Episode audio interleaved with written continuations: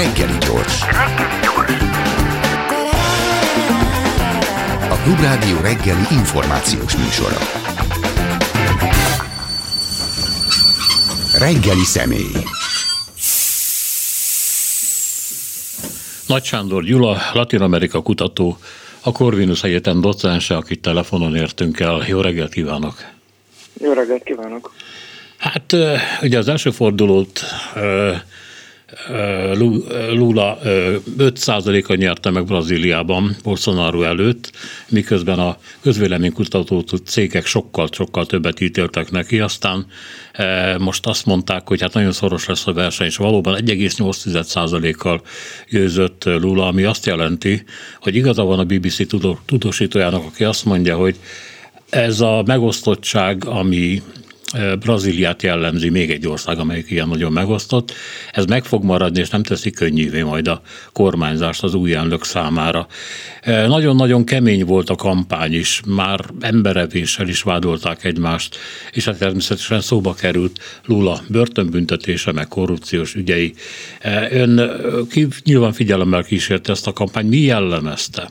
Milyen Eh, hogy mondjam, ezeken a idiotizmusokon túl, mármint az emberevés, eh, milyen nézetek, milyen programok csaptak össze, ha egyáltalán szóba kerültek programok? Igen, hát alapvetően úgy kifejezetten eh, a Brazília jövőjére vonatkozó tervek, tehát hogy ki mit szeretne Brazíliában a következő 4-8 évben, a két nagy pár, tehát a Lula és a Bolsonaro vezette csapat, az alapvetően inkább csak szlogenekkel, személyiségekkel, lejárató kampányjal dolgozott, és nem nagyon volt igazi jövőképe, igazi programja egyiknek sem. Alapvetően az a a pár ember, aki, akinek ténylegesen volt valami mondani valója, és tényleges programmal kampányolt, ők ugye az első fordulóba kiestek gyakorlatilag, és a második fordulóba pedig már csak a két nagy jelölt jutott be. Úgyhogy igazából a, a leg hát mondjuk úgy, hogy a, a legfrissebb dolog, amit a Lulától hallottunk, az a múlt héten egy kvázi nyílt levelet írt a brazil lakosságnak, ahol elmondta, hogy mit szeretne csinálni, és ezt tegnapi esti beszédében megismételte, hogy gyakorlatilag olyan típusú lakásokat, szociális lakásokat akar, amit a favellában, vagy akár homeless nélkül, tehát fedél nélkül élők, vagy minimális fedéllel rendelkezők és kartonpapírból épített viskóban lakó emberek is meg tudnak esetleg engedni maguknak, a szegénységet akarja csökkenteni, és védeni akarja az Amazon azt. Tehát alapvetően ez az a három pont, amit ki lehet emelni az ő beszédéből. Egyébként a kampánya az a, a Bolsonaro támadására és az ő első két elnöki ciklusának a nosztalgiájára épült, tehát hogy akkor milyen jó ment Brazíliának, és most is pont olyan jó lesz, ha megválasztják. És mi az, amit Bolsonaro ígért? Hát, hogy folytatja, amit elkezdett Brazília átalakítását, és és a gazdaság fellendítését és különböző olyan programokat, amiket ő is egyébként bevezetett, tehát a, a szegénység elleni küzdelemre azért bolsonaro is voltak programjai. Az egy dolog, hogy nem saját találmányai voltak, hanem meglévő programokat alakított át, vagy nevezett át akár, de attól még tény, hogy az ő időszakában is voltak olyan programok, amik gyakorlatilag a mély szegénységben élőknek a megélhetését tette lehetővé. És voltak éppen mi volt az, ami Lula mellett döntött, mondjuk a Bolsonaro-nak a, a Covid elleni védekezésben játszott szerepe, már mint az a negatív szerep, vagy az, hogy eltűnt mellőle a legfőbb támogató Trump elnök, ugye őt hívták a trópusi Trumpnak, és maga is gyakran hivatkozott önmagára így. Tehát, hogy azt érezték a brazil választók, hogy apája lett egy picit annak, amit ez a két ember képviselt. Hát alapvetően egy átlagos brazil szavazót nem igazán érdekli az, hogy egy külföldi államelnök mit gondol, vagy mit mond a, egy elnöki jelöltről az ő országában. Őket az érdekli, hogy hogyan élnek, vagy pedig, hogy mit olvasnak a helyi újságban, a, a helyi sajtóban, a helyi közösségben, hogyan beszélnek az adott jelöltről. Az embereket ez befolyásolja, nem Trump elnöknek, vagy Joe Bidennek a kiállása egyik vagy másik jelölt mellett.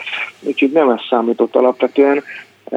Ugye még mindig mindenki csak elemzi, meg elemezgeti a, a, az eredményeket, és ugye én is reggel óta azt nézem, hogy mik lettek a kvázi 100%-os feldolgozottság mellett az eredmények a, második fordulóban, és hogyan változott az első fordulóhoz képest és hát röviden azt lehet mondani, hogy nagyjából ugyanannyi érvényes szavazat érkezett, és Bolsonaro ebből az érvényes szavazatokból az jelentősen tudta növelni a, a leadott szavazatok számát, tehát hogy ő az első fordulóban 51 millió szavazatot kapott, a másodikban 58 milliót, hmm. ami azt jelenti, hogy gyakorlatilag majdnem minden régióban plusz szavazatokat kapott a korábbihoz képest és ezzel szemben pedig Lula az első fordulóban kapott 57 millió, a most a másik fordulóban 60 millió szavazott, tehát 3 millióval tudta az aktív a támogatóinak az arányát javítani, ami persze nem rossz, de összességében voltak olyan régiók, ahol a rá leadott szavazatok aránya egyébként csökkent. Tehát, hogy jól látszik, hogy valóban nagyon megosztó a, a mindkét jelölt különböző okokból, kifolyólag, és az emberek egy igen jelentős része egyébként, tehát nagyon érdekes, hogy több mint 5,5 millió volt a, a, az érvénytelenül leadott szavazatoknak a, a mennyisége, ami mondjuk egy 120 milliós érvényes szavazat mellett azért egy igen jelentős, és jól látszik, hogy ez nem azért van, mert az emberek nem tudtak két karikából az egyik be, behúzni egy hanem direkt rontották el a szavazatukat, vagy pedig üresen adták le, mert egyik sem akartak szavazni, egyik jelöltre sem. Úgyhogy ez is egy érdekes kvázi újdonság a, a brazil választásokon. Igen. Tehát egy ilyen se-se.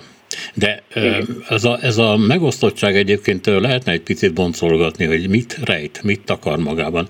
Egyszerű jobb és baloldali különbségekről van szó, liberalizmusról és illiberalizmusról, lecsúszó középosztálybeli rétegekről, akik vágytak az erős kézre, és állítólag Bolsonaro személyében ezt meg is kapták. Vagy mi lehet az oka annak, ennek a szembeállásnak, ami egyébként egyáltalán nem brazil jelenség persze?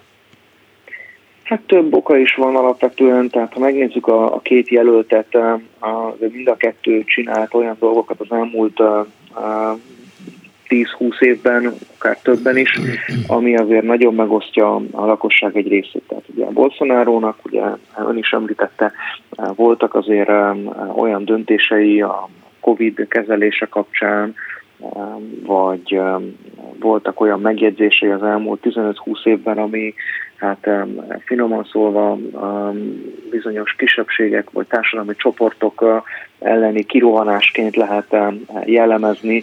Ja, ő mondta, hogy megennék egy indiánt, ugye? Nyilván nem komolyan hát, gondolta, de azért elég undorítóan hangzik. Igen. Hát igen, tehát hogy ez, ez egy dolog, de ezen felül mondott uh, ennél cifrábbakat is, amikor az kiabált az egyik kongresszusi képviselő társának, akkor még kongresszusi képviselőtől, hogy te még azt sem érdemled meg, hogy megerőszakoljalak, tehát már hogy olyan ronda volt az ő véleménye szerint a kongresszusi társa. Mm, voltak olyan kijelentései, hogy uh, ha a fia meleg lenne, akkor inkább halljon meg, mint hogy melegként éljen. Tehát voltak egy azért jó néhány olyan nyilvánosság előtt, tehát nem a kiszivárgott baráti beszélgetés, hanem nyilvánosság előtt elhangzott beszédei, ami jól láthatóan vagy direkt provokatív volt, vagy nem volt átgondolt, és egyébként többször ezeket néha meg is ismételte bizonyos kontextuson belül, és hát ugye ez minél több ilyen megjegyzést tesz egy politikus, ugye annál több társadalmi réteg az, ami, ami megbántva, megsértve érzi magát, és nem biztos, hogy gyorsan el tudja felejteni ezeket a megjegyzéseket. Tehát Bolsonának volt egy ilyen alapvetően handicapje azért.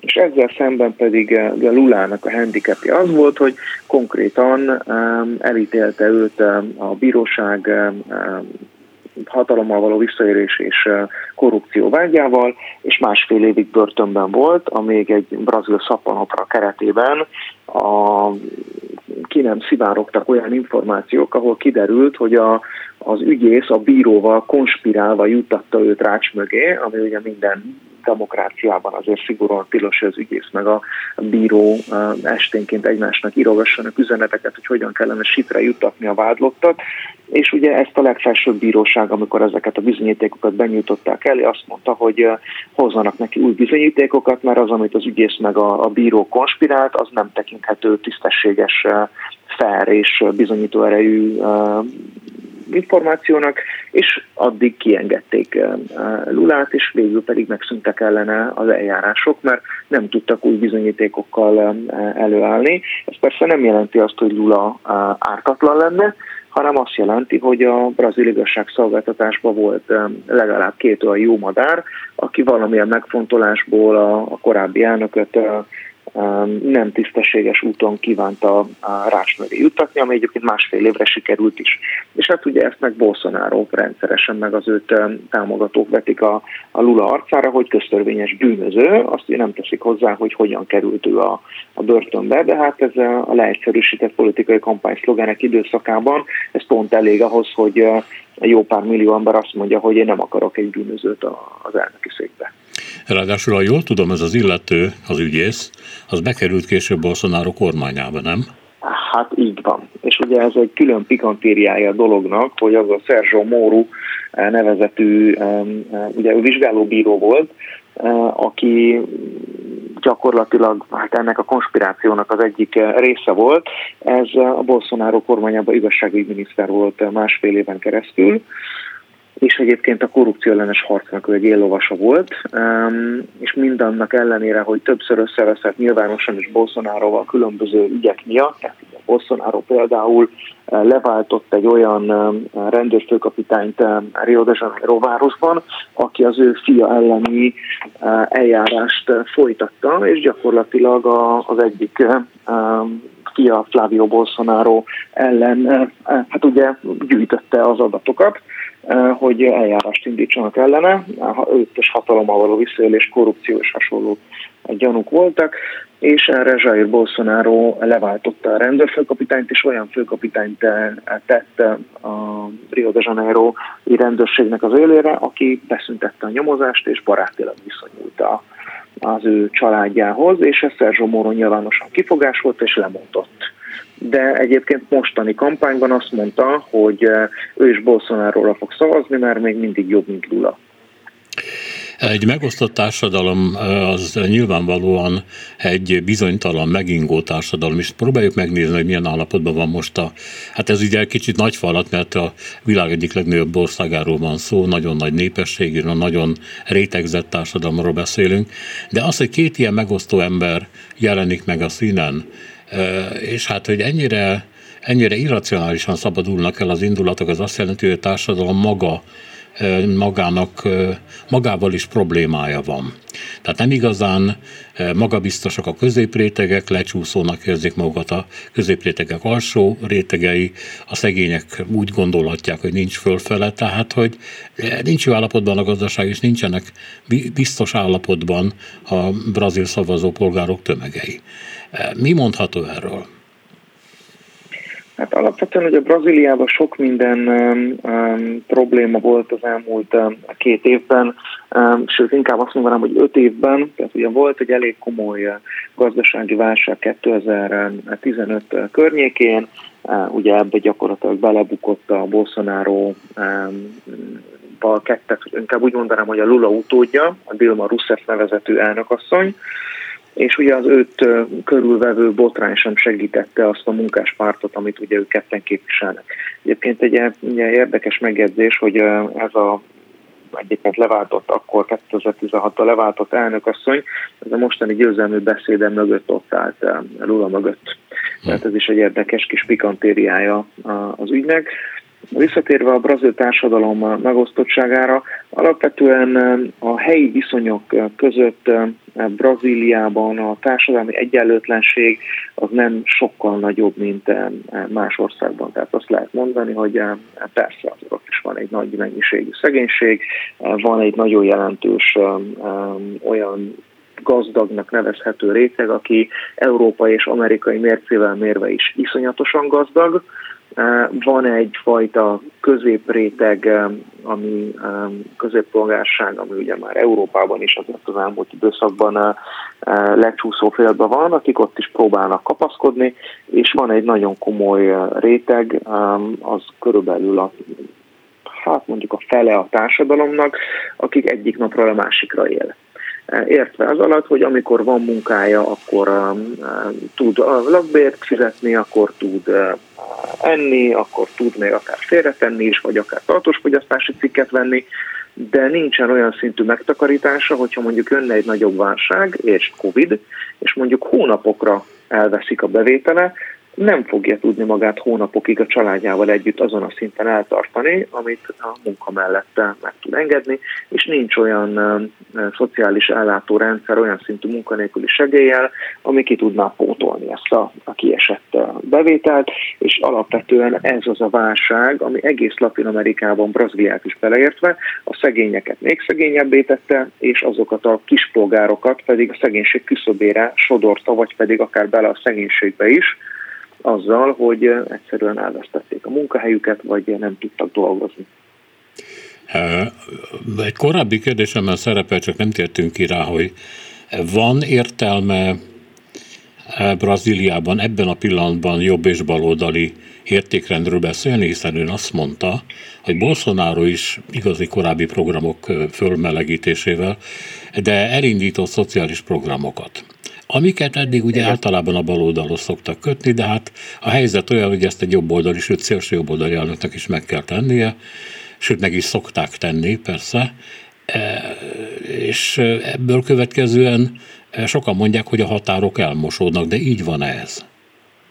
Alapvetően a Latin Amerikában az a tipikus baloldal és jobboldal, ami mondjuk egy európai vagy akár egy hazai gondolkodásmódban látunk, ez nem teljesen van így. Tehát, hogy amit mi uh, szocialistának, a szociáldemokratának hívunk, vagy konzervatívnak, az nem feltétlenül egyezik meg a, a latin-amerikai felfogással. Tehát amikor mondjuk Közép-Európában azt mondjuk, hogy a, a család fogalma az a konzervatív gondolkodásnak mondjuk az alapja, akkor ennyi erővel Latin Amerika jelentős része, a, még a szociáldemokraták is eh, konzervatívnak kellene, hogy minősüljenek, mert ott is a család sokszor a, a, a gondolkodásmódnak, az egész szociális ellátórendszernek az alapja Latin Amerikában, az a sok gyermekes család modell, ami, ami még ott még mindig talán valamennyire megvan. Úgyhogy ezért a tipikus eh, európai bal és jobboldali gondolkodás nem lehet egy az egybe átvinni Latin Amerika egyik országába se. Ez persze nem jelenti azt, hogy az ott baloldalinak minősített vagy progresszívnak minősített politikusok, azok nem tartanának mondjuk kapcsolatot európai baloldali vagy progresszívnek minősített politikusokkal. Tehát nagyon jól látszik, hogy a Lula győzelmét ugye gyakorlatilag itthoni európai idő szerint este 11-kor már látszódott majdnem 100%-os feldolgozottságnál, hogy ő fog nyerni, és abban a pillanatban már Macron, a szocialista Pedro Sánchez, a az amerikai elnök Joe Biden, a kanadai miniszterelnök, az ausztrál miniszterelnök, tehát az összes szocialista, szociáldemokrata, baloldali politikus azonnal már Twitteren, Facebookon hivatalosan gratulált Lulának, hogy egy tiszta, fair és szabályos választáson elnyerte a pozícióját. Ugye ezzel is alásva azt, hogy Bolsonaro majd ma reggel esetleg előjön valami olyan teóriával, hogy hogyan csaltak a választásokon. Hmm. És ugye ezt megelőzve a világ vezetői tegnap este gyakorlatilag egymás után gratuláltak már a, Bolsonárónak, de ha megnézzük a listát, azért alapvetően baloldali progresszív vezetők gratuláltak neki beleértve Latin Amerikát is, tehát ha valaki ránéz Latin Amerika politikai térképére, akkor egy nagy vörös pacát lát Mexikótól a Patagóniáig, mert hogy Kolumbiában, Csillében, Perúban, Argentinában, Mexikóban, a közép-amerikai országok egy részében, az összes közepes vagy nagyobb méretű országban gyakorlatilag jelenleg baloldali elnök van,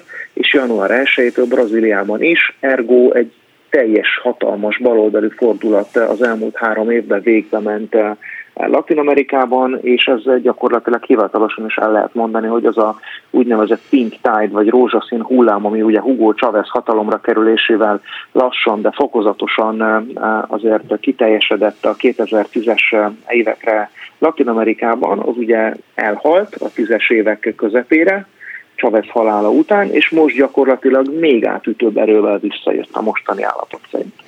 Mindjárt beszélünk a nagyvörös pacáról is, meg a, a dél-amerikai internacionáléről is, de van még itt egy kérdés. Ugye a katolikus egyháznak óriási szerepe van Brazíliában is, mint bármelyik latin-amerikai országban, bár ez a szerep persze változott az elmúlt évtizedekben.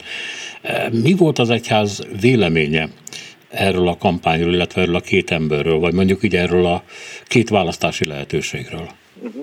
Alapvetően a katolikus egyház az utóbbi időben nem igazán, és központilag semmiképp sem szól bele eh, az ilyen típusú politikai választásokba. Az elmúlt húsz évben azért elég egyértelmű, hogy nincsen se egyik, se másik irányba különösebben kiállás.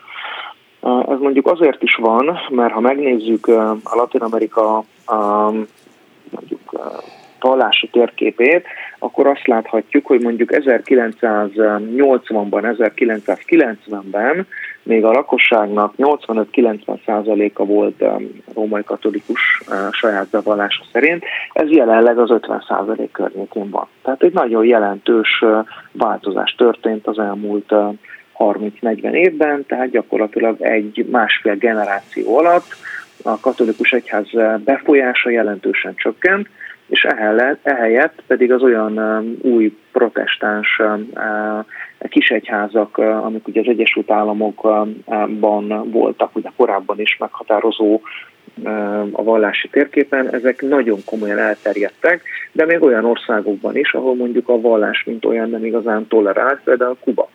Tehát Kubában is a korábban egyébként katolikusnak vagy ateistának minősülő lakosságnak egy jelentős része, lassan már egy harmada ezen protestáns kisegyházak hitére tért át, és ugyanez nagyon jól látszódik Brazília esetében is, ahol ez az arány egy harmad fölött van, és ezek a, a protestáns kisegyházak pedig jelentős részben nagyon keményen kiálltak Bolsonaro mellett, az egész kampány során, de az elmúlt négy éves elnökségében is, ami hát egy igen jelentős támogatást jelentett neki, és jól látható volt éppen az elmúlt egy hónapban, hogy a különböző eh, pásztorok, eh, akik eh, mindenféle összejöveteleken ugye beszédet tartottak, ők olyan dolgokat mondtak, ha nem is konkrétan azt, hogy szavaz Bolsonáróra, de olyan dolgokat mondtak, hogy arra a jelöltre kell szavazni, amelyik támogatja a családokat, ellenzi az abortuszt, és olyan dolgokat soroltak föl,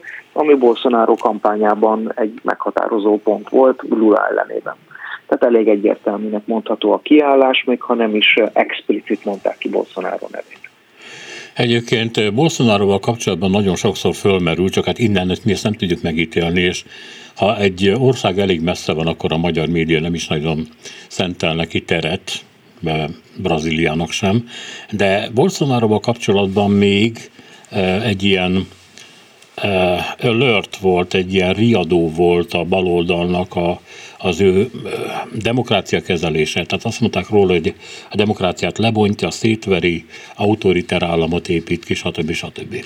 Hogy miket beszélt, és hogy hogyan ugrasztott egymásnak társadalmi csoportokat, arról szó volt, de az intézményrendszert valóban megkísérelte ő lebontani, magához idomítani, egy autoriter szisztémává átalakítani? Hát az, hogy kísérletet tette rá, ezzel lehet vitatkozni. Az, hogy nem sikerült, szerintem, az én véleményem szerint, ez, ez viszont szinte már tény kategória, hiszen ugye a bírósági eljárások során nem az ő szájaide szerint alakultak a, a döntések, és a bíróságot nem sikerült a, a befolyása alá vonni. A parlamentben természetesen mindig vannak olyan parlamenti képviselők, akiket így vagy úgy eh, maga mellé tudott állítani. Ez a következő időszakban egyébként Lulának egy nagy kihívás lesz a parlamenti többséget eh, eh, maga mellé állítani, ami hát azért kihívás lesz, tekintve a a, a parlament összetételét, ahol gyakorlatilag senkinek nincs kifejezetten többsége, tehát mindenképpen több pártnak koalíciójával kell tudni együtt dolgozni. Az egy fontos tény egyébként, hogy Bolsonaro pártjának van a legnagyobb parlamenti létszáma, de ugye ő 99 az ő pártjának a, a létszáma az 513 fős parlamentben. Ami azt jelenti, hogy a legnagyobb frakció is gyakorlatilag kevesebb, mint egy ötöde a parlamentnek, tehát jól látszik, hogy ez így nagyon komoly koalíciós tárgyalásokat fog jelenteni, itt ígérgetni kell, stb. ahhoz, hogy ez, ez működjön. Úgyhogy a kormányozhatóság az nem lesz egyszerű, a, a, és Bolsonaro számára sem volt egyébként az elmúlt négy évben, ő is politikai alkukkal és mindenféle uh, egyéb hát cselekkel sikerült uh, maga mellé állítani a parlament egy részét.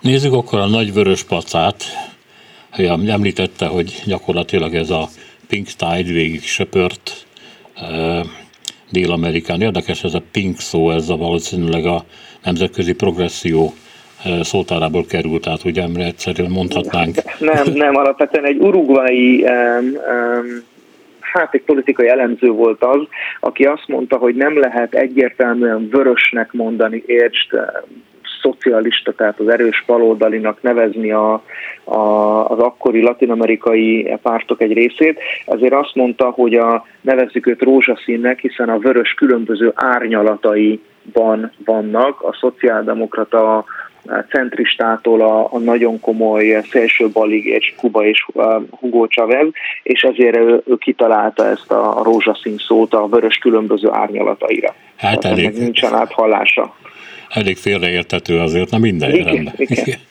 Hát mindegy, ön, ön is említette, hogy tulajdonképpen ebbe az internacionáléba, ezt csak úgy jobb híján nevezem így, beletartozik Venezuela és Kuba is.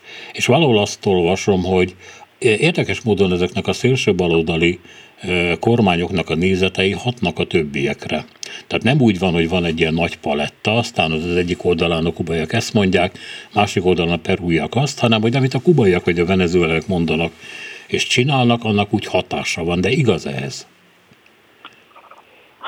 Hát ugye vannak ilyen határokon átívelő fórumok, ahol ezek a baloldali vezetők most már mondjuk több mint húsz éve folyamatosan találkoznak, beszélgetnek egymással, most őszintén az Európai Unióban ugyanúgy megvannak ezeknek a, az európai országokon átívelő eh, különböző konzervatív, tehát ugye az úgynevezett European People's Party, ahol ugye a Fidesz sokáig volt, ott volt a legtöbb eh, képviselő nagyon sokáig, és ők befolyásolták gyakorlatilag az európai döntéshozatalt, eh, de ugyanígy megvan a szocialistáknak az európai ernyőszervezete.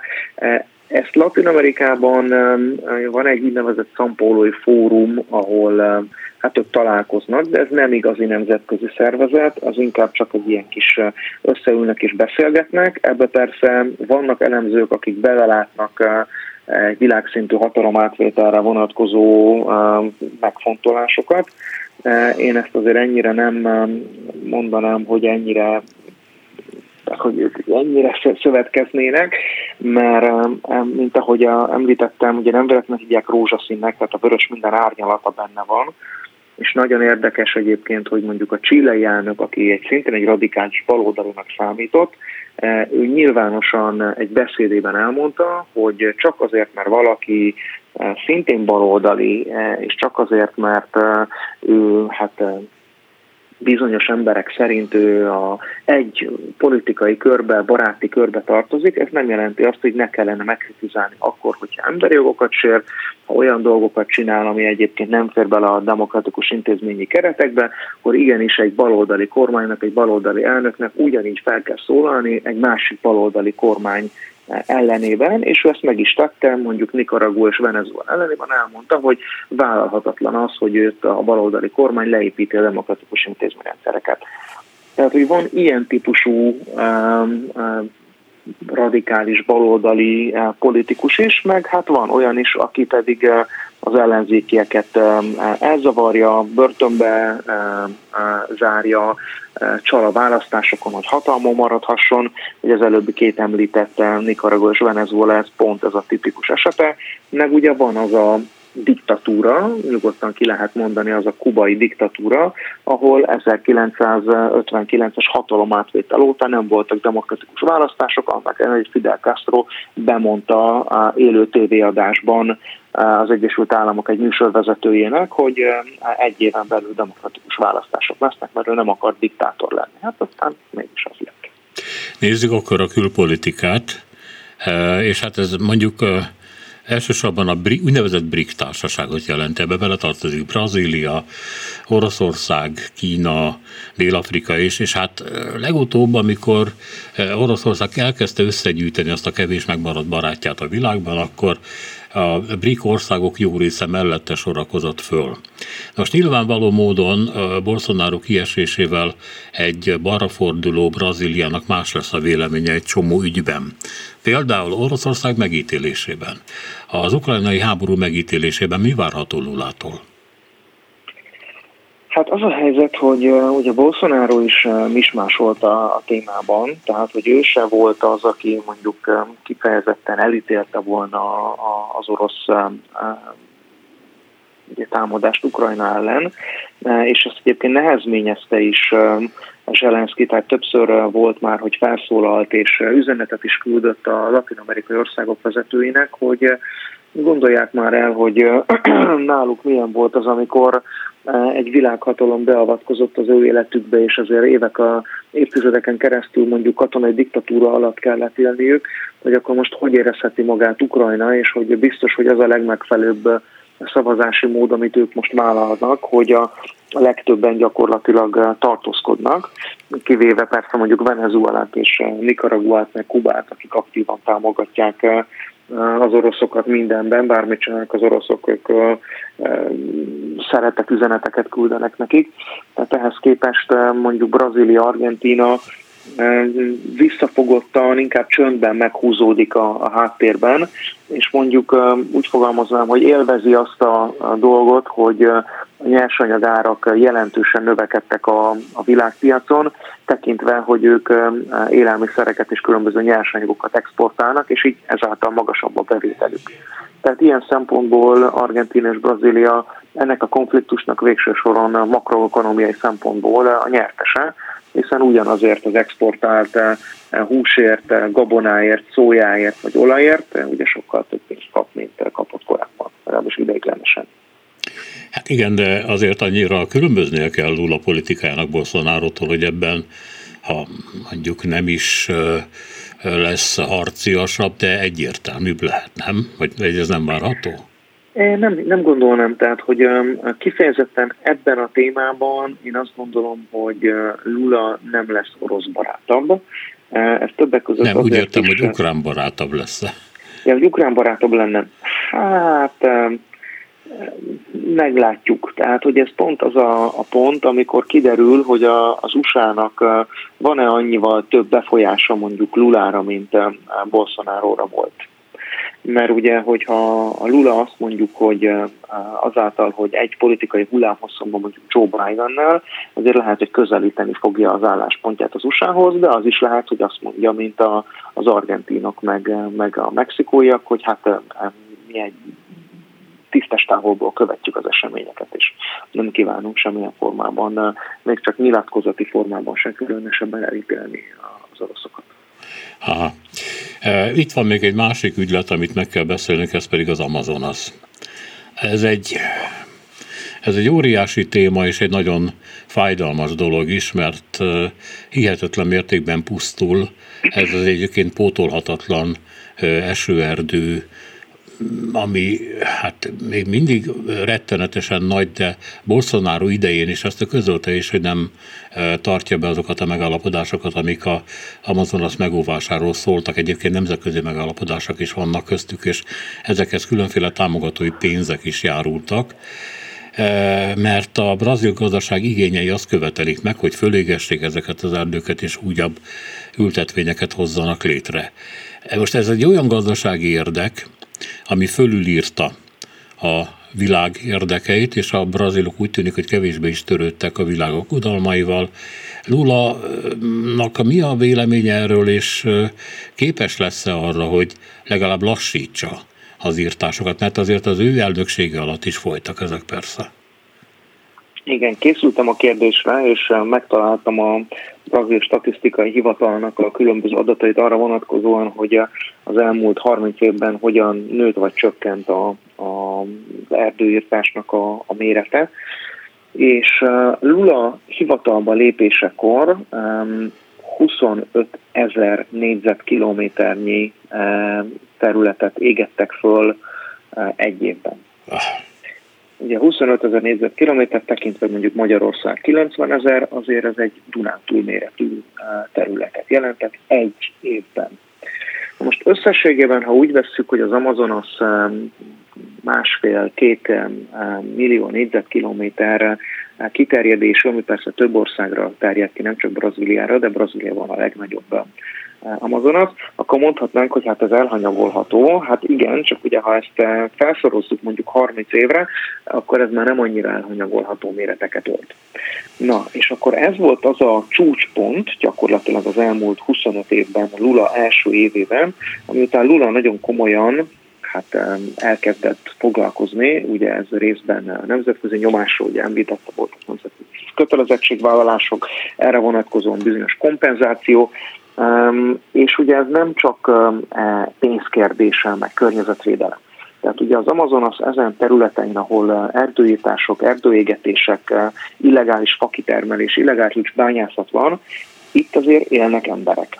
Nem olyan népsűrűséggel, mint Rio de Janeiroban vagy São Paulo-ban, de azért több millió benszülött indián azért él ezen a területen. És hát nagyon nem mindegy, erre nagyon szomorú dokumentumfilmek vannak egyébként, itt ilyen nyomozó, tehát nyomozó újságírók, oknyomozó újságírók állítottak össze, nem nemzetközi elfogadott sajtóorgánóban jelentek meg, ahol azt mondják, hogy ezek az illegális fakitermelők és aranybányászok, ezek konkrétan le is gyilkolják a helyi indián közösségeket, azért, hogy egy ne legyen szemtanú, és tudjanak dolgozni. Kettő, hát ők ugye ellenállnak bizonyos szempontból. Ugye miért állnak ellen? Mert ugye az ő életterületüket, az ő vadász, vadász területüket e, írtják ki, illetve hát mérgezik meg. Tehát az arany kitermeléshez azért um, olyan cianid tartalmú uh, vegyszereket használnak, ugye lásd, um, uh, ami ugye a Tiszával is történt 21 néhány évvel ezelőtt, tehát ugye ott ezeket a cián tartalmú vegyüleket nem gyűjtik össze, hogy majd egyszer majd sem megesítik, ez azonnal direktben megy bele az Amazonas folyóba, és simán lehet, hogy mondjuk az indiánok nem vették észre, hogy két-három kilométerrel a vízfolyáson fölfele aranybányászatot kezdtek el az erdőben, és ők mondjuk abból a vízből, amiben a cianid nagy mennyiségbe folyik bele, ők fürödnek, isznak és főznek. És nagyon komoly betegségeket kapnak el, főleg a, gyermekek, akiknek a szervezete mondjuk még érzékenyebb a vízben lévő ilyen különböző anyagokra, és hát ezáltal nagyon komoly betegséget kapnak el, és hát lássuk be, hogy az erdő, az őserdő közepén az orvosi ellátás, meg a vízminőségnek a folyamatos mérése, hát ugye ez nem jellemző, tehát amíg valaki nem teszi észre, hogy ott valami illegális kitermelés folyik, addig esély sincs arra, hogy mondjuk oda küldjenek egy, egy felderítő egységet a katonaság részéről, és addigra meg ezek összepakolnak és arrébb mennek, aztán lehet őket dzsungelbe tovább keresni. És ugye ez volt Bolsonaro-nak véleményem szerint a nagy bűne, hogy ezt a, a szervezetet, ami a, az erd, kifejezetten az erdőírtások és az illegális bányászatra um, fókuszált, tehát ez egy, ez egy speciális katonai rendészeti szerv volt, több ezer fővel, ami még így is nagyon kevés, hogy ekkora területre, ennek a költségvetését megvágta több mint a felével sőt, már az utolsó időszakban már háromnegyedével kevesebb pénzből gazdálkodhattak, mint a Bolsonaro hatalomra kerülésekor. Ezáltal sokkal kevesebb volt a beavatkozási lehetőség, kevesebb órát tudtak repülni, kevesebb drónt tudtak venni, szer tudtak oda menni, és még szer értéktettem ezeket az embereket.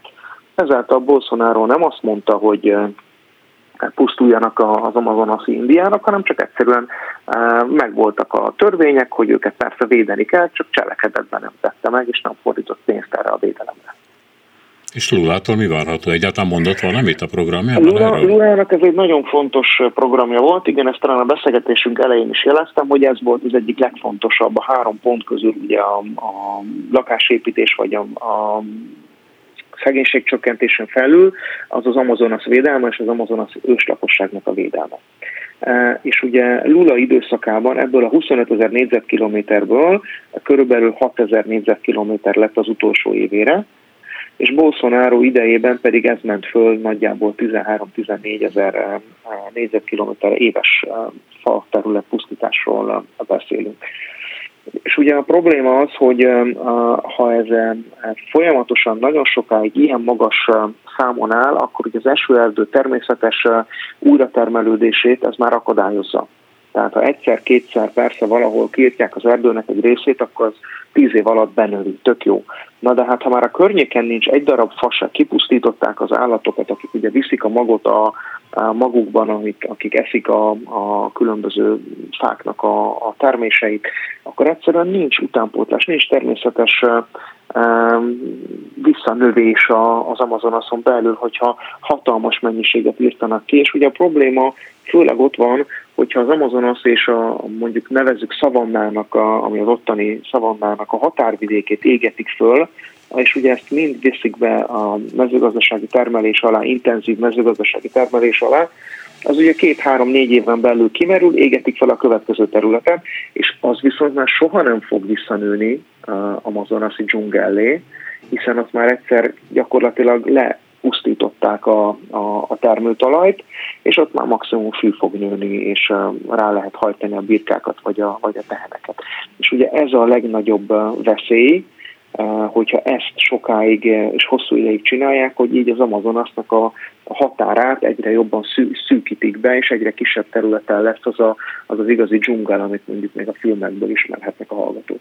De az intenzív művelésen túl nincs más lehetősége, például műtrágyázás, hogy azt a területet megtartsák, ha már egyszer letarolták, és akkor nem kell helyette letarolni egy következő részt? Hát az drága.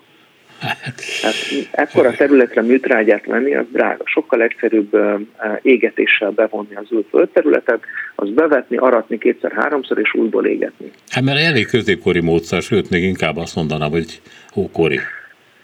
Hát vannak olyan mezőgazdasági termelők, akik úgy végeznek intenzív termelést, hogy műtrágyát használnak. Tehát van ilyen termelés is természetesen mind Argentinában, mind Brazíliában, de ugye a probléma azzal a típusú termeléssel van, ami mindig új és újabb földterületet van művelés alá, és ez gyorsan kimerít, ezért megint újabb területre van szükségük.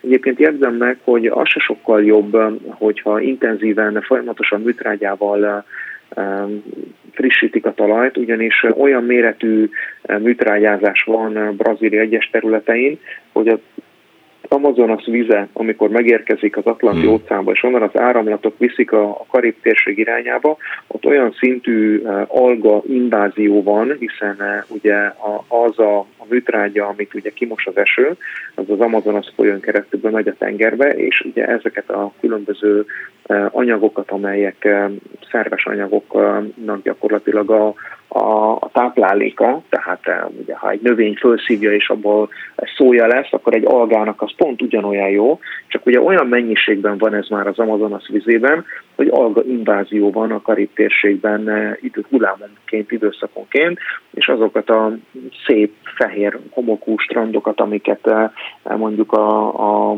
lehet látni a karibi térségben, azokat néha egy-másfél méteres alga borítja, amit aztán szépen mennek ki a turizmusból élő karibiek, és lapátolnak és visznek el, hogy a turista, amikor kimegy, akkor ne derékigérő algát lásson, hanem azt a hófehér homokot, amihez mondjuk hozzá van szokva, és amiért kifizeti ezt a több ezer eurót, amiért ő oda megy egy hétre nyaralni. De a vízben azért ott van, ami ott van. Hát persze, tehát ugye ez a sok nitrát, amit kimos a, a víz, az, az ott van, és abból ezek az algák, ezek köszönjük szépen, ők jól vannak, Csak hát ugye ez más ilyen másodlagos hatások vannak amiatt a tenger élő világában, ami egy szintén egy olyan okozat, amit a, a, a nagyon intenzív amazonaszi meg brazil mezőgazdaságnak egy ilyen másodlagos hatása, és nem kellemes. Hát nem. De nagyon úgy tűnik, hogy nincs megoldás. Tehát hogy tulajdonképpen ez elnök független, legfeljebb az egyik elnök esetében gyorsabb a pusztulás, a másik meg megpróbálja lassítani. Igen, tehát a szakirodalomban nagyjából azt az összefüggést hozták ki a kutató kollégák, hogy az amazonaszi esőír, esőerdő írtás és a szegénység között egyenes arányos összefüggés van. Vagyis minél nagyobb a szegénység Brazíliában, az emberek annál inkább írtják a fát, annál inkább illegálisan bányásznak, hiszen valamiből meg kell élniük. Úgyhogy a hosszú távú megoldás az az, hogyha Brazíliában a szegényeknek olyan munkalehetőséget tudnának biztosítani a, a cégek, amelyek miatt már nem lenne szükség arra, hogy kivágják azt a fát, meg azt a marokaranyat több ember élet árán kitermeljük az Amazonas egyes vidékéről. Ez, Ezek, ez lenne a megoldás. Uh-huh.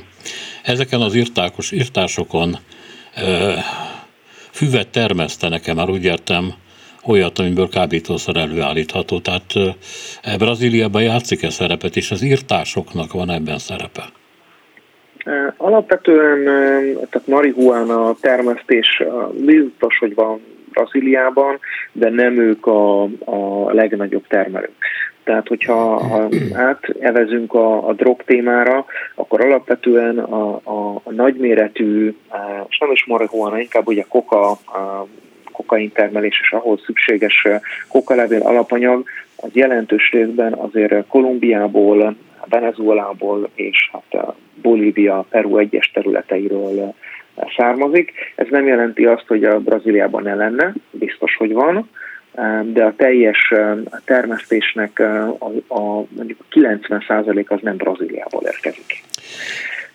És végül azt szeretném megkérdezni, hogy egy ekkora ország, egy ekkora gazdasággal eh, mennyire befolyásolra uralja a környezetét. Tehát Latin Amerikában egy valódi közép-nagyhatalom-e Brazília, és várható egy olyan erősödés, ami, amivel eh, majd a korábbi amerikai politikai szerveket át tudja venni.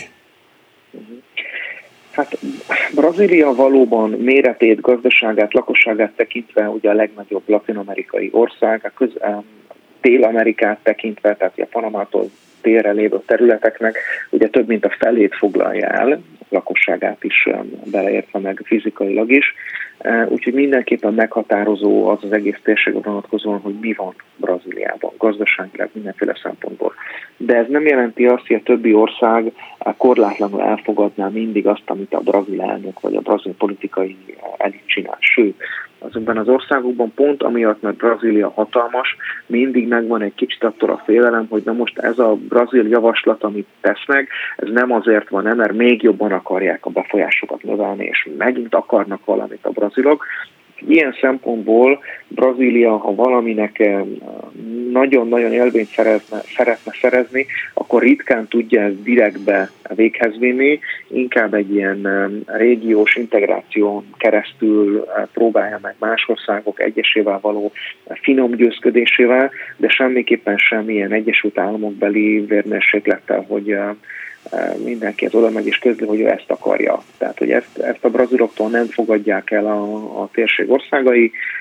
Én azt gondolom, hogy azzal, hogy ha Lula átveszi az elnökséget, ezzel lesz egy olyan fajta új típusú regionális együttműködés. Nem biztos, hogy szervezet lesz, bár ezt se tartom kizártnak, hogy létrehozzanak egy régiós szervezetet, ami kicsit az országok közötti gazdasági integrációt, ne adj Isten politikai integrációt is elősegítse. Egy picit Európai Unió 50-es évekbeli kezdő lépéseire hajazva, ami egyébként nem lenne rossz szemben a nagyon szép tagolt Latin Amerikában, viszont hát pont amiatt, mert nagyon szép tagolt, és mindig lesznek olyan országok, amelyek még a, a többi baloldali ország számára is kellemetlenek, Venezuela, Nicaragua, Kuba, nem biztos, hogy ez, ez egy sikeres és rövid távon sikeres kezdeményezés lesz, de azt gondolom, hogy lesz ilyen kezdeményezés. Köszönöm szépen, hogy itt volt velünk. További jó reggelt! Nagyon szépen köszönöm a meghívást. Minden jót. Nagy Sándor Gyula, latin-amerikai kutatót hallották, a Corvinus Egyetem docense is. Köszönöm még egyszer, hogy itt volt velünk.